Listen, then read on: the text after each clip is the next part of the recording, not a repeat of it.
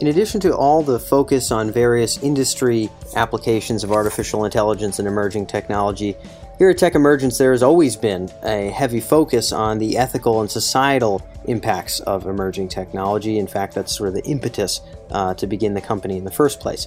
Uh, in this particular episode, we get back to talking about ethics uh, with someone I've gotten, uh, gotten to know quite well over the course of the last few years and meet in person on a number of occasions. That is Wendell Wallach, who is author of A Dangerous Master, a recent book uh, published on the topic of technology governance. Wendell is a fellow at the Institute for Ethics and Emerging Technology, and in this particular interview, we talk about the problems of governing technologies that, whether we like it or not, are often developing faster than we could possibly assess them, their potential goods and their potential ills.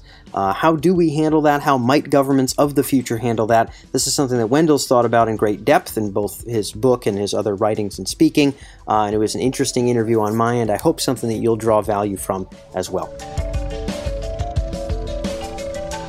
So, Wendell, um, when it comes to governing emerging technology, I know an important distinction that, that we should probably address earlier rather than later is the one that you make in, in your most recent book, uh, in which I think had been made before, around hard and soft governance. Um, what is the difference between hard and soft governance?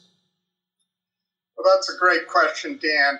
I mean, first of all, let me say that our approach to governance of emerging technologies is an attempt to be comprehensive rather than piecemeal, which is really what happens in most and so far. Yep. When most people think of uh, governmental oversight or oversight in any form, they think almost totally of governmental laws and agencies that are set up to enforce those laws. So that you might think of as hard governance. And what we try and stress in our approach is what we call soft governance. So soft governance includes a wide variety of different mechanisms. So that's everything from industry standards to professional codes of conduct to insurance policies, just a vast array of different mechanisms that can be brought into play to oversee various concerns that might arise with different technologies or, or even non technological industries. And the real point to, to deal with in all this is where possible, we would like to see soft governance mechanisms enacted, and we'd like to minimize the role of hard governance.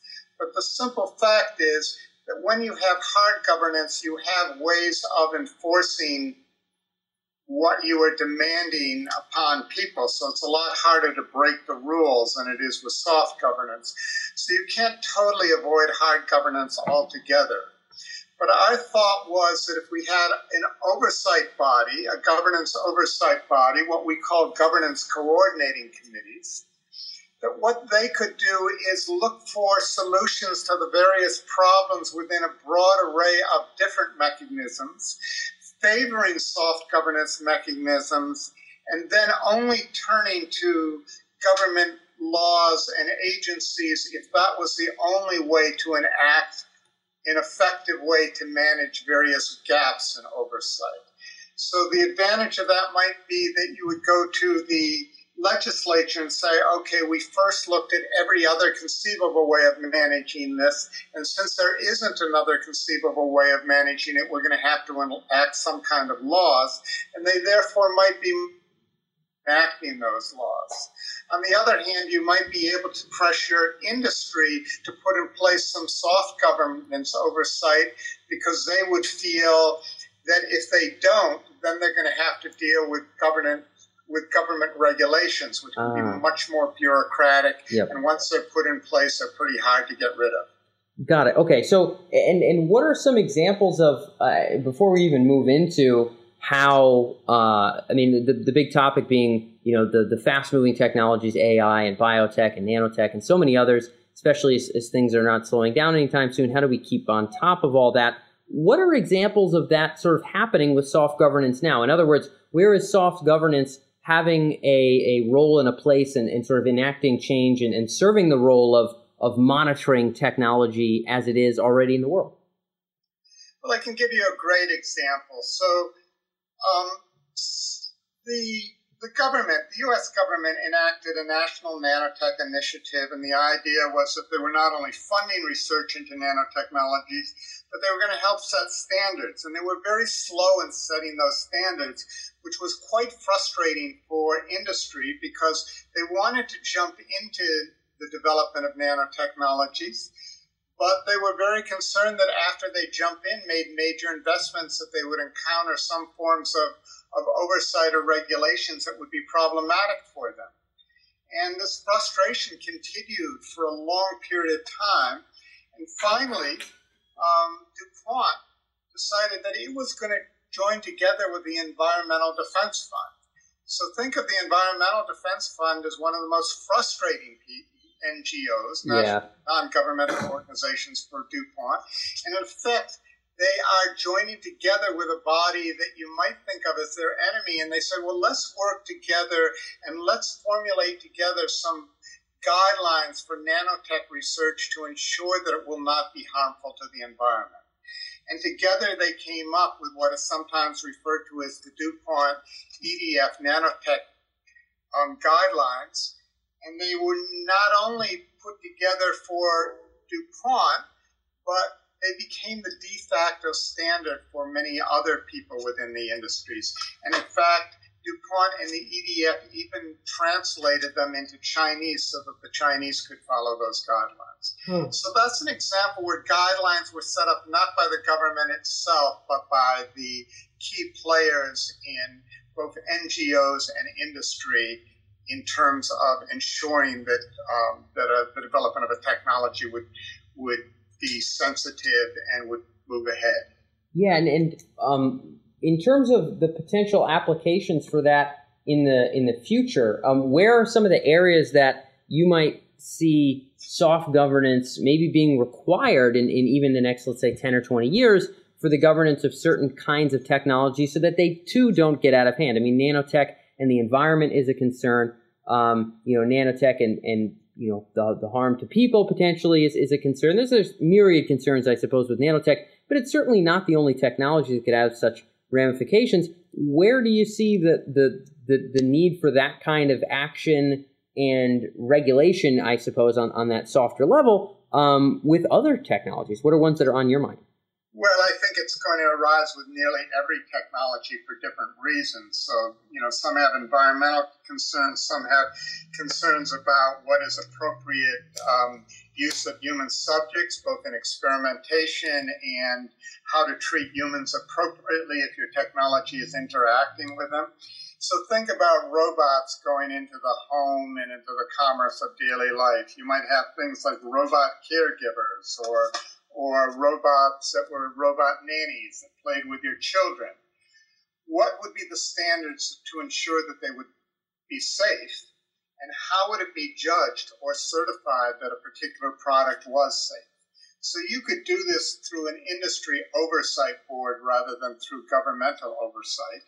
And in fact, one of the nice things if you did if you did this as an industry oversight is you could keep changing the standards as the technology changed, something that would be very laborious to do with governmental agencies, which become locked in very quickly. But people with the industry may recognize that something that they were concerned with, let's say last year or two years ago, had already become an industry standard, and they didn't need to be so concerned about that. But because the technology had changed, these robots would be interacting with the homebound and elderly in a very new way and therefore would need to be tested. And, and consider that testing. That testing, does it have to be repeated every time that the feature set changes for, mm. let's say, a robot in the, in the home? That would be pretty difficult. And the industry would perhaps be more sensitive to when something had really taken place that required testing for the new iteration of the device or when it was really a modification that was more like a bug fix. Yeah. And so the, the industry might have a, a, a better feel on that than some higher up arbitrary bureaucracy in some sense. Exactly. And, um, you know, and the industry could set that up in a way where, what should I say, it was funded by the industry, it served the industry's needs because it certified which devices were safe which devices acted appropriately at the same time as the oversight body wouldn't be controlled by any one party within the industry. Got it. So, uh, new in, uh, numerous benefits, at least from from taking some kind of that approach. I know in your more recent book and, and with some uh, more recent research as well, and uh, your current kind of Fulbright work too, uh, you're you're fleshing out the nuances of a potential combination of hard and soft governance working together uh, in in a particular way, and, and kind of applying the concept of a steering committee. Go into a little bit of nuanced detail as to how you're forming that, what you're calling that, um, and, and why it might work a little bit better than what you see going on today in terms of technological uh, um, kind of jurisprudence? Well, my work has been more about the vast array of things that can go wrong with emerging technologies and how we can reap the benefits and diffuse those potential harms. So, governance coordinating committees just become one way of, of approaching that. I mean, there are other ways, such as just funding research within industry and the sciences to address the harms simultaneously with building the devices that are beneficial. But the idea here is that you are dealing with the technology in a comprehensive manner. You aren't dealing with it in a piecemeal manner, the way industry or even the way in which different agencies in the government do. So you're putting in place, hopefully, a small group whose job is to comprehensively be think about the development of a technology when thresholds were about to cross that created new dangers. They could be open to and listening to and working with all the different stakeholders and be sensitive to the considerations they were bringing up. So that's more the idea here. The idea is that you want a nimble, flexible body that that is taking into account all the trajectories within an emerging technology and not just addressing one problem or another. Yeah, and, and, and to that to the to the point of that piecemeal uh, effect that you had referred to before, I can imagine one sort of governmental agency that that handles one particular kind of risk or concern would have only really one aspect of a particular industry that they would care enough to, to want to influence because that's that's what's in their ballpark. Similarly, industry, uh, although some of them might bicker and argue a bit, in general, they, they want to have an environment where they can proliferate their own profitability. Some, sometimes those are uh, policies that would sort of box each other out. Sometimes that's you know the lessening of, of certain governmental guidelines or taxing or things along those lines. So the, the industry has their own kinds of concerns. You're talking about having an established individual group, maybe by technology, maybe by uh, uh, I can't imagine it would be geographical area; it'd have to be by individual technology. Where they were thinking, how how are we going to govern this entire technological domain from all these perspectives? So how are these how are these different arbitrary policies coming together to sort of hopefully make the world better and safer uh, and, and produce some kind of aggregate process uh, progress. Is that what you're, you're speaking to? That, that, that's basically the idea there. So they aren't there to stop the development of the technology. They aren't there to to further it if it's going to be dangerous, but they're there to to in one sense help us think through what kind of mechanisms need to be put in place so that the technology develops in a safe and and beneficial manner. But in another sense, they can be a reassuring body for the public and perhaps even be a source of, of credible information to the media. So the yeah. hope is that they would be good faith brokers playing off the different concerns, listening to the various stakeholders, and trying to forge a, forge a body of policy, a body of mechanisms that serve the broader interest, that serve the public good, and facilitated the ability of industry to move forward and develop these technologies. Got it. And, in that sense, they would not be beholden to any one group or committed to any one approach. So think of artificial intelligence and the calls that have been coming out recently for demonstratively beneficial and controllable AI. There may be solutions to that. There may be ways to proceed forward that are largely um, scientific approaches, but there may also be some areas in which you need oversight, you need testing, you need setting of standards, or you may need government regulations to, to ensure that there's a way of punishing people who do introduce dangerous devices. Yes, so so it wouldn't just be you know the the arbitrary uh, you know uh, influences of the FTC or or of individual companies that want to uh, sway lobbyists one way or another. We'd, we'd have somebody that's that's aiming to think about those grander ethical consequences and bringing them to light, and then hopefully, as you had said, maybe bringing that level of transparency to media as well, um, so that there there's a, a holistic perspective on the technology, not just within government, but hopefully that can be shared with the the outside world too, so that people are open to not just the fragments, this, but the whole. And this kind of a body would defer to in terms of what was its responsibility. But for example, now we have drones in public airspace, and the uh, Federal Aviation Administration was to set standards. But the Federal Aviation Administration really has no jurisdiction over privacy concerns or surveillance concerns for that matter. So they're setting these standards and they're giving licenses for people to fly drones in domestic airspace. But that leaves open these big questions of privacy and surveillance. And not only that, by moving ahead, they have suddenly alerted every government, state government and city government, to the fact that they're going to have to carry financial burdens in terms of ensuring the privacy and safety within their own domain, domains yeah. as these drones get introduced.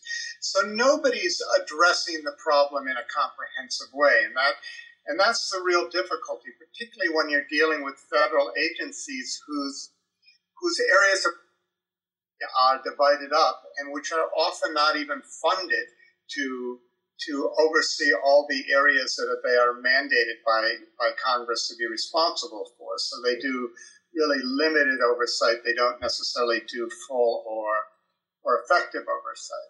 And particularly when you're dealing with very complex um, technologies, you need a vast variety of different agencies involved because they all have oversight over different areas. So during the Bush administration, and I write about this a bit um, in the chapter 14 of A Dangerous Master, there was concern about developing a hydrogen economy. This was the Bush administration's favored means to address the, the energy crisis or the, or the energy challenges we have.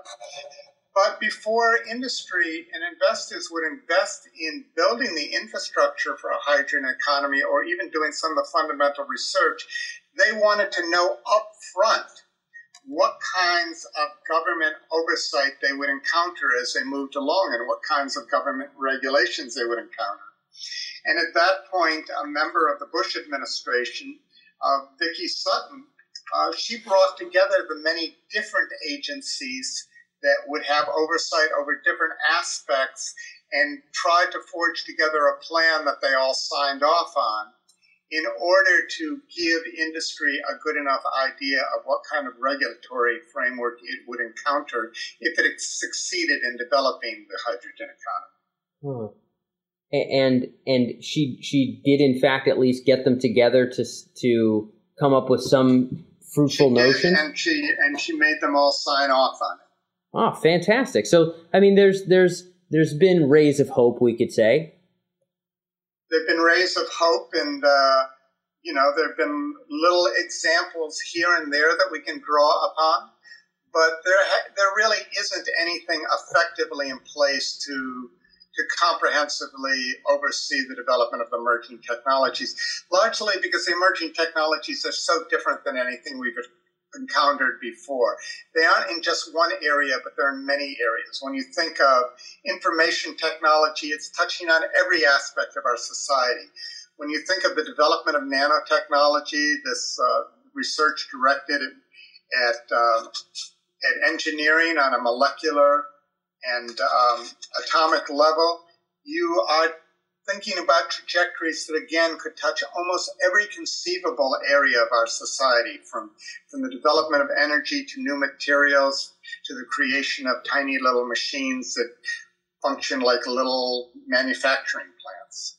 Huh, and and and so there's maybe more of a need for that holistic perspective and inter uh, multidisciplinary uh, perspective but but th- that's not how things have worked for an awful long time. And part of me is almost surprised, Wendell, that you mentioned with the drone policies. Part of me is almost surprised that the decisions around drones do we fly them, do we not fly them in X neighborhood, Y neighborhood, under what what uh, conditions that that would be made in in an arbitrary way uh, by one organization that doesn't that doesn't tackle uh, whatever other concerns there might be. Privacy, I imagine, is one among many uh, potential concerns of, of kind of uh, airspace issues. Um, it, it, seems very odd that one organization, oh, well, we're concerned about stuff blocking airplanes, so we're the ones that deal with drones, and here's the concerns. Everything else is kind of whatever. We're the ones that were tasked with this.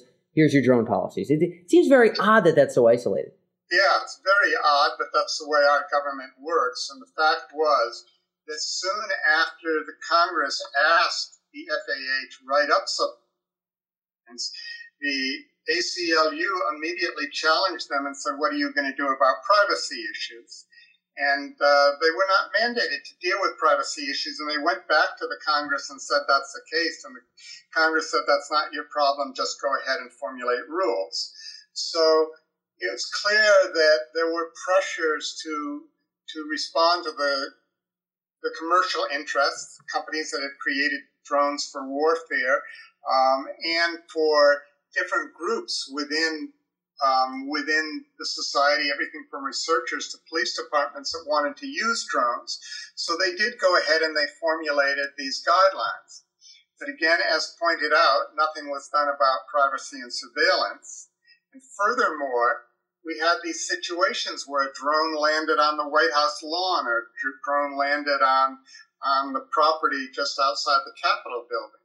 Well, that's just an example of how suddenly everyone in government all around the country is realizing that they have some safety and security and privacy challenges, and they aren't getting funded to deal with these. This is not coming from the federal government, and there's no tax upon anybody's selling drones, and suddenly you have one other unmandated expense for all local and state governments. Yeah, yeah, something that, that they have to kind of deal with on their own, so to speak. Um, and this is not unusual. I mean, this unfortunately, this the, this kind of thing happens all the time. And um, it, it it would appear as though some even just from the fact that some of these technologies influence so many different domains, it would seem as though to reflect that in policy would mean having people from different domains as part of the policy. I don't understand all of the ins and outs, but there is a very logical connection there. I imagine things get all the more complex uh, when we talk about uh, international concerns and considerations. You're going to Canada on a Fulbright not too long from now to do research on, on just this sort of, of uh, soft and hard governance and, and how different agencies deal with, juggle, and handle uh, emerging technology uh, innovation and, and, and kind of uh, buttressing against maybe some potential risks there. Um, look, if, if a policy is set up in, let's say, Canada that really manages nanotech or really manages AI or really manages gentech exceptionally well, um, you know, as you had mentioned, information technology, it's it's not like it's not something that sits in the middle of one country and doesn't blend over into the other one all all the time. If if if we have some great safety and governance and transparency procedures in one country about some some potentially dangerous and powerful technologies that aren't adhered to by others, um, shucks, you know, uh, maybe maybe they're they're borderline worthless in some sense. How do we deal with uh, th- this consideration of of some semblance of global policy. I know that when it comes to nuclear uh, technologies, for example, there is some semblance of UN respected aggregate, um, you know, rules. And I, I, think, if I'm not mistaken, um, uh, when when Syria or was it Syria that was using chemical weapons on its own people, when basically. Yes, yeah, and it was. It, I think the uh, Russia and the U.S. both kind of cracked down at the same time, and we're we're probably not exactly like on the same team all the time about everything right now. uh, on the aggregate. But you know, in that instance, okay, everybody sort of gets it. You you you don't chemical bomb people, not not innocent people. Uh, not random people. And so, okay, so we have some rules. It appears as though people are adhering to those. How do we expand that to broader emerging tech? How might that be able to roll forward in the world? Because that seems like a, a really hard nut to crack. It's a very hard nut to crack, but actually there are a lot of different venues on which that can proceed forward.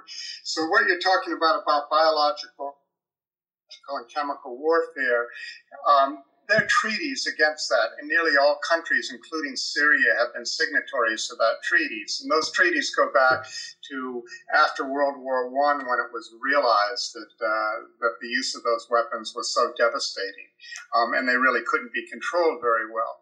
So suddenly you have a bad actor in the midst of an international government governance world. That's really often referred to as the laws of armed conflict or yeah. international humanitarian law, which which govern the consensus around how war, what are the grounds that justify going to war and how should war be conducted in a way, for example, that it doesn't harm civilians, yep. that, that it's largely about combatants. So those international standards have evolved. In the case of the laws of armed conflict, they've evolved over over 2,000 years, and they're constantly being added to. So more recently, uh, cluster bombs and the use of lasers to blind troops on battlefields all got added to to the laws of of armed conflict. Wow. Right now, there's an international campaign to outlaw the use of lethal autonomous weapons. Yep, yep. Basically, robots both pick their own targets and dispatch them without a human directly involved in that decision in, re- in real time.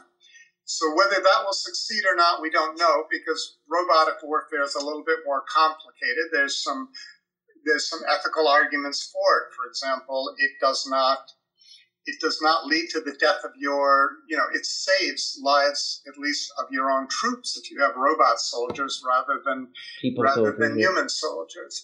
So we'll see how that works out, and it's not yet clear whether we're going to get a consensus, but that is working its way through international circles, basically through the UN's conventional on conventional weapons, and also through humanitarian rights um, agencies. So so perhaps that will be something that we can forge consensus around. The use of technology to mitigate the effects of global warming. That's another area where it has been recognized that the attempts to lower the effects of global warming through through technology, or at least some of the ways that might be used, could actually, in the end, become more dangerous than what they supposedly are, are helping us deal with global climate change.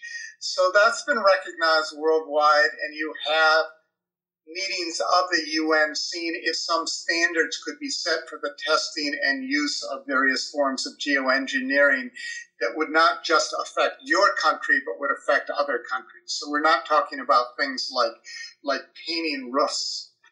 Um, yeah, like, yeah, yeah. Like light, or planting trees, we're talking about things like seeding the atmosphere to reflect sunlight away from the earth. And that could not only affect your atmosphere, but could affect other countries oh, and sure. it could get caught up in the complex feedback loops within the upper atmosphere that could change climate in ways that we hadn't anticipated. So we do get those areas in which there is general consensus. The real problem is when you're dealing with a technology that some societies think is truly dangerous and other societies don't. So in Europe, you've got this concern over genetically modified foods and organisms that we don't really have very strongly in the United States. In a more recent example, you've got this new technology for editing genes known as CRISPR. Yep and CRISPR um, doesn't do anything that we couldn't do before by other technological means. It just does it much easier and more quickly. And therefore, it opens the door to a lot of testing and modification of the genome, both non human genetic material and human genetic material. And that could have all kinds of consequences, both in terms of what do you do, what is appropriate to do with human genetic material, but also what kinds of new organisms or animals do we really want to introduce into the environment? When's it a good idea and when's it a bad idea? So recently you had a lot of these engineers in synthetic biology, these scientists working in this new field of synthetic biology, say that we really need to address standards for this area. And some even said we need a moratorium on using that technology to alter the human genome in any way. And immediately when they announced this call for, for a moratorium, news came out of China that China was already using the technology to modify um, the human genome to try and treat a blood disease. And it doesn't look like the Chinese at all want to necessarily honor humans, excuse me, U.S. standards. Yep, yep, yep. For for when we should or should not deal with genetic material. And yet there are very serious issues about what kind of oversight we can put in place for the development of biotechnologies. And so it seems as though, with respect to nuclear and chemical weapons, um, there's you know you had phrased it in an interesting way that it's it's kind of the the aggregate acceptable thought that that people have decided to nod their head towards to being reasonable for for all of us across the board under X circumstances. You know, in war, we all get it, and we can all sort of you know, we all understand. Okay, you know, we, we respect these. Um, it, that that's almost how you phrased it in some ways. That's safe to say. Oftentimes it's not clear to people whether they respect those guidelines or not. So let's say when the campaign to ban killer robot weapons, there were very few of us in the world who really understood why that was an issue. So it's taken a long time to educate. There have been a lot of debates. There's been a lot of uh, analysis about whether robotic weapons are really the kinds of weapons you can even put under an arms control agreement. So that discussion has been moving on, but suddenly you now have thousands of scientists just in the last few weeks, um, scientists in the fields of artificial intelligence signing on saying that they think that going down the route of legal autonomous weapons is just a bad idea for a variety of reasons particularly for the reason that we're just going to have a robotic arms race that could that could potentially be very dangerous. Yeah, it, it, go beyond human control. And for sure, and, and it, it seems like you know, you'd mentioned China not necessarily maybe having the same up in arms response that that we would or that that uh, some Americans might have, we could say, with respect to altering the human genome in, in some sense. Um, well, we know even in our society that there are vast differences. Oh, but for sure. Feel, for... feel about that. And of course, some of those differences are very caught up in um, religious beliefs and ideologies that are not shared worldwide. Yep, yep. Um, and and uh, I suppose the hope, Wendell, and, and maybe some some innovation in soft and hard governance would get the, get us there. The, the hope is that when we see those kind of bigger thresholds of potential dangers coming and and there's enough of a consensus that we must be on the same page as a as a team, you know, team humans, you know, team living things on Earth. When it becomes evident that that is in fact uh, necessary, hopefully, even if we don't all agree, we can come up with some degree of of uh, transparency and governance that can work for us all. That that won't permit one country to do anything that's going to be too devastating. I don't think if China treats this blood disease, you know, uh, Terminator is going to fall from the clouds. But but at the same point, we could see that under certain circumstances, there would there would have to be consensus, and I guess there's a lot of innovation to get us there. And in the meantime, you basically have forward-thinking nations um, trying to forge their own ways of governing or own ways of putting in place effective oversights within their own countries. So you have that, for example, in the US and Europe.